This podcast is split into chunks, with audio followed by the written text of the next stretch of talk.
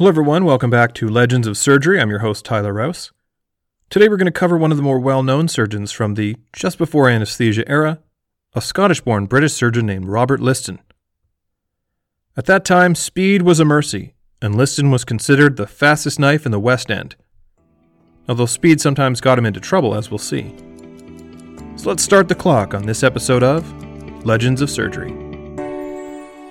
Robert Liston was born in Ecclesmachan, Scotland on the 28th of October of 1794. His father was a Scottish minister and pipe organ inventor. His mother died when he was six, and so his father raised and taught him. Robert went to the University of Edinburgh at the age of 14 and quickly became interested in anatomy under the tutelage of famous anatomist John Barclay. He was appointed house surgeon to the Royal Infirmary of Edinburgh in 1814 and went to London in 1816 to work at the London Hospital in St. Bartholomew's. By 1818, he had returned to Edinburgh to become a surgeon back at the Royal Infirmary after being accepted as a member of the Royal College of Surgeons in both London and Edinburgh based on his thesis entitled Strictures of the Urethra and Some of Their Consequences. The following year, he and his cousin James Sim, who had also become a well known surgeon, opened a school of anatomy and surgery. If you recall from previous episodes, Joseph Lister of antisepsis fame would wind up marrying Sim's daughter. Small world of the 19th century Scottish surgeons, I guess. Now, their collaboration only lasted until 1823, when Liston gave up teaching anatomy to Sim, and following disagreement, they separated, remaining enemies for years. Anyways, Liston had his difficulties in Edinburgh due to what a few sources describe as abrasiveness and arrogance. He was dismissed in 1822 under the accusation of persuading infirmary patients to see him at his own private practice instead, but was reinstated as a surgeon in 1827, likely due to some outside pressure. Liston was thought of a bit of a showman, as we'll see later, and made enough enemies that he lost the position of professor of surgery to his former partner and nemesis, Sim, in 1833. And so he left Scotland to become the chair of clinical surgery at University College Hospital in London, 1835. Before we get into that, I want to paint a picture for you based on some of the descriptions I read. Liston stood at six foot two, quite an imposing height, especially for the time. Liston would remove his frock coat, put on a clean apron, and wash his hands before an operation. Given that a blood stiffened frock was considered a sign of experience and competence, this was definitely a unique practice. Liston also insisted that the sponges be carefully washed and limbs shaved in preparation for amputation. Now, As mentioned earlier, Liston was best known for his speed, which would obviously be of benefit for those being operated upon. In the age before anesthesia, the patient would have to be held down by assistants, and their struggling would make the operation that much more dangerous, as we'll see. A part of his appeal to patients besides the speed was his relative success. From 1835 to 1840, Liston performed 66 amputations with only 10 deaths, a mortality rate of 1 in 6. Other sources give him even better odds at 1 in 10. A competing hospital in the area, St. Bartholomew's, had a mortality rate of 1 in 4. Now, that might explain why patients would camp out for days in his clinic to wait their turn to see him. And Liston made a point to see every last patient, regardless of their condition, and took pride in treating cases that his colleagues had dismissed as beyond hope. As you may recall me mentioning, he had a reputation as a showman because of this sort of thing, and it upset some in the surgical community. Now, one colleague that he famously quarreled with was Robert Knox. Knox was a surgeon and unindicted collaborator in the notorious Burke Hare serial murders of 1827 and 1828 in Edinburgh. Burke and Hare were grave robbers, or resurrectionists, as we've covered before, who helped provide teaching material to the anatomy classes of the 19th century. However, these two took it a step further, and rather than collecting already dead bodies, they killed 16 people and then provided the bodies to Knox for dissection. Let's just say that it didn't end well for those two. Burke's skeleton is, to this day, on display at the Anatomical Museum of the Edinburgh Medical School. Anyways, one day Liston grew suspicious of Knox, and with one of his students burst into Knox's labs, where he found the corpse of a young woman named Mary Patterson in what was described as a lascivious pose. Liston threw Knox to the floor and retrieved the body for proper burial. So let's talk a bit more about Liston's actual surgical experiences. It was said that he could amputate a leg in two and a half minutes, from first cut to final stitch, often clasping the bloody knife in his teeth to free his cutting hand to grab a saw. His catchphrase, again as part of the showman in him, was, Time me, gentlemen, at which his usual crowd of observers would take out their pocket watches. Never, despite the speed, Liston is credited with cutting flaps and amputations to cover the stump, a great improvement over the guillotine style amputation done at the time. Now, clearly, this was a surgeon with confidence, willing to attempt the impossible. One case described from 1823 has him removing a 45 pound scrotal tumor in four minutes. The owner had had to carry it around in a wheelbarrow. The blood loss was likened to a shower bath. The patient sunk off the table, pulseless and flaccid, but with the help of a cordial, meaning a pint of strong whiskey, poured into his stomach, he showed signs of recovery and wound up walking out of the hospital three weeks later. Not surprisingly, this confidence could get him in trouble, as in the case of a child whom he saw for what Liston took for as a skin tag. The story goes that he argued about this lesion with his house surgeon, like a resident or trainee surgeon. It was described as a red, pulsating tumor in the neck of a small boy that had an audible bruit, meaning it made a murmuring sound characteristic of abnormal blood flow. FYI, the word bruit comes from the old French word for noise. Makes sense.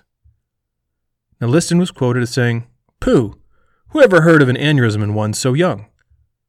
Now, following that statement, he pulled a knife from his waistcoat and lanced it. As described by the house surgeon, out leaked arterial blood, and the boy fell. The patient died, and the autopsy showed that an abscess had ulcerated into the carotid artery. Now, amazingly, this artery still exists in the Pathology Museum at the University College Hospital. It's specimen number 1256 for anyone who wants to see it. Also, check out their website and has some amazing stories there. Now, let's talk more about some misadventures related to speed. As mentioned, Liston seems most well known for rapidly amputating limbs. One case describes that he amputated a leg in just two and a half minutes, but in his haste took the patient's testicles as well. All right, let's get to one of Liston's most famous, or should I say infamous, cases the operation with a 300% mortality rate. Before beginning, one caveat. Now, some sources question whether this truly occurred, but the story is out there, so let's cover it. Now, while performing one of his rapid leg amputations, Liston accidentally amputated the fingers of his young assistant and slashed through the coattails of a distinguished surgical spectator. The patient would go on to die in the hospital due to hospital gangrene, which we now know is a type of bacterial infection, as did his assistant. Okay, that's two. The third was the spectator, who was so terrified that the knife had pierced his vitals, as one source put it, that he dropped dead from fright. Likely a heart attack, but I'm speculating there. And there you have it the only known operation with a 300% mortality rate. So Liston was associated with this infamous case, but let's move to a more famous case and a far better and more important outcome. As you may recall from way back in episode 2, Ether was introduced to surgery on October 16th of 1846. Well, it's more complicated than that, but go listen for some more detail. Anyways, that occurred in Boston, Massachusetts. Now, the first operation in Europe under Ether was done by none other than Robert Liston. The date was December 21st, 1846, just two months after the Boston success, and the site was the University College Hospital in London, England. The patient's name was Frederick Churchill, a butler who had suffered from terrible symptoms in his right knee. Now, the most specific description I could find was that he had developed a discharging sinus in the leg due to a fall, leading to a staphylococcal osteomyelitis of the tibia, meaning a bacterial infection in the bone. With no other treatment available to bring relief, Churchill agreed to undergo a mid thigh amputation as a last resort. The ether anesthesia was provided by William Squire, a medical student at the time. His uncle Peter Squire, a famous Oxford Street pharmacist, had been asked to build an inhaler for administrating ether. This consisted of a clear glass bell shaped bottle with an outlet for a tube and became known as the Squire inhaler, and I'll post a picture on Twitter. The Squires actually first practiced the use of ether in their inhaler on a patient undergoing a dental extraction before the main event. On the day of the surgery, Squire arrived at 2 o'clock and carried a preliminary trial on a theater porter named Sheldrake. Unfortunately, he was a large, burly man, and in this first public demonstration, Sheldrake did not sink into a deep anesthetic, but rather leapt from the table and fled through the watching crowd, screaming oaths and threatening anyone who tried to restrain him.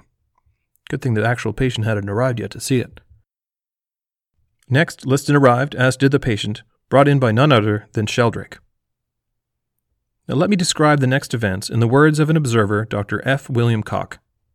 Quote, the well of the theater is now almost full. It is 2:15 p.m. A firm step is heard, and Robert Liston enters. That magnificent figure of a man, six foot two inches in height, with a most commanding expression of countenance. He nods quietly to Squire, and, turning round to the packed crowd of onlookers, students, colleagues, old students, and many of the neighboring practitioners, says somewhat dryly, We're going to try a Yankee dodge today, gentlemen, for making men insensible. He then takes from a long, narrow case one of the straight amputating knives of his own invention. It is evidently a favorite instrument, for on the handle are little notches showing the number of times he had used it before. His house surgeon, Ransom, puts the saw, two or three tenacula, and the artery forceps, named after the operator, onto a chair close by and covers them with a towel, then threads a wisp of well waxed hemp ligatures through his own buttonhole. Ready, Mr. Ransom? Yes, sir. Then have him brought in. The patient is carried in on the stretcher and laid on the table. The tube is put into his mouth. William Squire holds it in the patient's nostrils. A couple of dressers stand by to hold the patient if necessary, but he never moves and blows and gurgles away quietly. Liston stands by, trying the edge of his knife against his thumbnail, and the tension increases. The patient's breathing gets deeper. More ether is dropped on the sponge. William Squire looks at Liston and says, I think he'll do, sir. The tube is removed and a handkerchief laid over the patient's face. Take the artery, Mr. Cadge, cries Liston. Ransom, the house surgeon, holds the limb. Now, gentlemen, tie me, he says to the students. A score of watches are pulled out in reply. The huge left hand grasps the thigh. A thrust of the long straight knife, two or three rapid sawing movements, and the upper flap is made. Under go his fingers, and the flap is held back. Another thrust, and the point of the knife comes out in the angle of the upper flap. Two or three more lightning quick movements, and the lower flap is cut. Under goes the great thumb and holds it back also. A touch or two of the point, and the dresser, holding the saw by its end, yields it to the surgeon and takes the knife in return. Half a dozen strokes, and Ransom places the limb in the sawdust. Twenty eight seconds, says William Squire. Twenty seven, says Buckle, a student still living. Twenty six, echoes yellow haired Russell Reynolds. Twenty five seconds, sir, says proud Edward Palmer, the dresser, to his surgeon, who smiles in reply. The femoral artery is taken upon a tenaculum and tied with two stout ligatures, and five or six more vessels with the bow forceps in single thread, a strip of wet linen put between the flaps, and the stump raised. Then the handkerchief is removed from the patient's face, and trying to raise himself, he says, When are you going to begin? Take me back. I can't have it done. He is shown the elevated stump, drops back, and weeps a little. Then the porters come in, and he is taken back to bed. Five minutes have elapsed since he left it. As he goes out, Liston turns again to his audience, so excited that he almost stammers and hesitates and exclaims, This Yankee Dodge, gentlemen, beats mesmerism hollow. As a note of explanation, that comment was partly dig at Dr. Elliotson, a senior physician at the hospital who was interested in mesmerism as a form of anesthesia, and not surprisingly, a person with whom our Dr. Liston quarreled with frequently. We'll come back to that in a minute, as there is some strange history there. But first, a few more notes about that history making surgery using ether. In the People's Journal of London, the event was covered with great wonder and excitement. Quote, oh, what delight! For every feeling heart to find the new year ushered in with the announcement of this noble discovery of the power to still the sense of pain and veil the eye and memory from all the horrors of an operation. We have conquered pain. Interestingly, two observers present on that day would later have a significant impact on the history of surgery. One was James Simpson, just 16 years old at the time, who would go on to become the first to use chloroform as an anesthetic. See podcast 13, most famously on Queen Victoria. And the second observer was none other than Joseph Lister, who of course would lead surgery into the world of antisepsis, making surgery dramatically safer by reducing infections.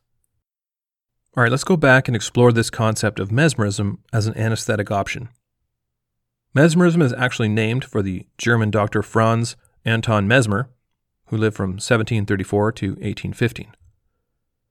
In the 18th century, Dr. Mesmer described what he believed was an invisible natural force possessed by all living, animate beings, which included humans, animals, and even plants. He believed that this force, which he called animal magnetism, could have physical effects, including healing. He discovered that with repetitive hand movements and strong vocal suggestion, he could induce a sleep like state in patients in which they would follow his commands and become insensitive to pain. This altered state was termed hypnosis in 1820, from the Greek hypnos, meaning sleep. So, John Elliotson, mentioned earlier, was a senior physician at St. Thomas Hospital in London.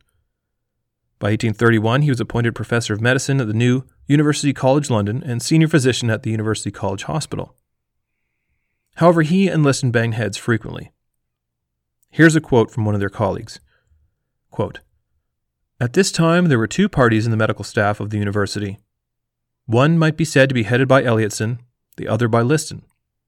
A strong personal dislike had long existed between these two remarkable men, and each of them lost no opportunity of annoying the other. The scenes in the medical committee room of the hospital were often of a very exciting character. Remarks of a very offensive kind were frequently made. Eliot began to be interested in mesmerism in the late 1820s, and in 1829 invited an Irishman named Chenevix, who had been practicing mesmerism in Paris, to come to St. Thomas Hospital and demonstrate this on patients. While not completely convinced, by the summer of 1837 a French disciple of mesmerism named Baron Jules Dupotet arrived in London. Elliotson invited him to the UCH to demonstrate this technique. The results, according to Elliotson's reports in The Lancet, were dramatic and word quickly spread. However, by December of 1838, mesmerism was forbidden from the hospital, partly due to discrediting articles in The Lancet by its founder Thomas Wakley, and Elliotson resigned. But he continued his experiments and demonstrations, becoming the leader of the mesmerists, and in 1843 founded The Zoist, literally The Lifist, described as a journal of cerebral physiology and mesmerism and their application to human welfare. Other surgeons known to have used hypnoanesthesia for surgery in addition to Elliotson include Jules Cloquet, a French surgeon who performed a mastectomy under this on April 12, 1829, an English surgeon named Ward who performed a leg amputation in 1842, numerous reports from the US, and the Scottish physician James Esdaile, who used hypnoanesthesia in approximately 300 surgical patients in India between 1845 and 1851, many of which were done in the Calcutta Mesmeric Hospital. And what I found amazing was that a number of clinics and hospitals started up around Europe to provide this type of care, including the London Mesmeric Infirmary, which was founded by Elliotson and opened in March of 1850. As far as anyone can tell, it seemed to have faded from existence by 1869. And of course, with the advent of chemical anesthesia around this time, hypnosis in general fell out of favor. All right, let's get back to Liston. While not a great public speaker or writer, his reputation came from his depth of knowledge and teaching abilities. Liston did publish a number of papers and wrote the textbooks Elements of Surgery and Practical Surgery, the latter published in 1837. Within these texts, Liston laid out what he considered to be the most important elements in the practice of surgery, many of which are relevant today. Quote, Many poor creatures have been sacrificed in consequence of the ignorance, carelessness, and self sufficiency even of scientific professors, who have either despised or neglected the study of surgical anatomy, the consideration of the casualties which may arise during the various operations, and the due education of their fingers. He considered the infliction of unnecessary pain, prolonging the operative procedure, and risking the safety of the patient through the lack of adroitness in the use of instruments to be highly criminal. Liston also commented on the importance of attending to a patient's emotional state. Quote, it is of utmost importance to attend to the state of the patient's mind and feelings. He ought not to be kept in suspense, but encouraged and assured, and his apprehensions must be allayed.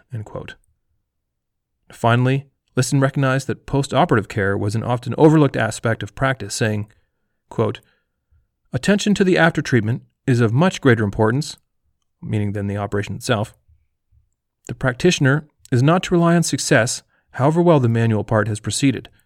He must consider his labor only begun when the operation is finished. The patient is yet to be conducted by kindness and judgment through the process of cure. Liston was also a surgical innovator, so let's cover a few of his creations.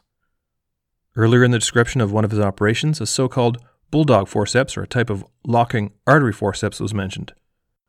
He also developed his own amputation knife, which was sharpened on both sides to speed up the procedure. A weird historical side note apparently, Jack the Ripper, who many suspect may have had some anatomical and even surgical training, used the Liston amputation knife as his weapon of choice. In addition to describing the clinical presentation of a fracture of the neck of the femur, Liston advocated a treatment with a long leg splint, where formerly no treatment was given. This Liston long splint was the first to address potential limb shortening caused by the fracture and was the standard of care until the hip splint became popular after World War I. Finally, he was critical of the wound dressings used at the time, saying, quote, The hot dressings, filthy unguents, greasy poultices, stimulating plasters, and complicated bandages must give place very soon, whereas yet they have not done so, to the elegant substitute for a poultice, to the unirritating isinglass plaster, and a careful position of the injured part. Now, here's a strange fact for you isinglass is a substance that comes from the dried swim bladders of fish. It's a type of collagen and has been used for clarification or fining of some beer and wine, meaning it helps to settle particles in the liquid. So, vegans and vegetarians beware, not all alcoholic beverages are okay. And when cooked, it can be made into a paste for specialized gluing purposes, such as the plaster used by Liston. The name comes from a Dutch word, Huizenblas. Huizen is a type of sturgeon, and blas means bladder, although cod bladders took over as the main source. Robert Liston died on December 7, 1847, in the house of Sir William Bowman, the man who first described the glomerular capsule of the kidney, which we now call Bowman's capsule, who was also a distinguished ophthalmologist and friend of Florence Nightingale. I've read a few different accounts as to the cause of death, but the prevailing theory seems to be that he developed an aortic aneurysm after blunt trauma, specifically being hit in the chest by the boom of his yacht. This then ruptured into his trachea, which would certainly lead to a rapid death. Liston was only 53 years old. The funeral service was held at Highgate Parish Church and attended by 500 students, friends, and pupils. The University College Hospital awarded the Liston Medal in his honor for surgical excellence for nearly a hundred years after his death. Although famously gruff and demanding, Liston should be remembered also as a surgeon devoted to his patients and who understood the importance of a thorough knowledge of anatomy and pathology. He also championed the importance of experience and accuracy in diagnosis, and in an era where surgery caused terrible pain and suffering, he knew that proceeding without hesitation and with confidence and deftness in surgical technique was a mercy. That wraps up another episode of Legends of Surgery. I hope you enjoyed it. The next time we'll cover Sir Percival Pott, the 18th century English surgeon often credited as one of the founders of orthopedics. But did you also know that he was the first scientist to demonstrate that a cancer may be caused by an environmental or occupational exposure? I won't say more, but I'll give you this hint. In the meantime, please rate the podcast on iTunes or wherever you download episodes and leave a comment there or follow me on Twitter at Surgery Legends, like us on Facebook at Legends of Surgery, or send an email to legendsofsurgery at gmail.com. I'd love to hear from you about your thoughts on the podcast or ideas for future episodes. As always, thanks for listening.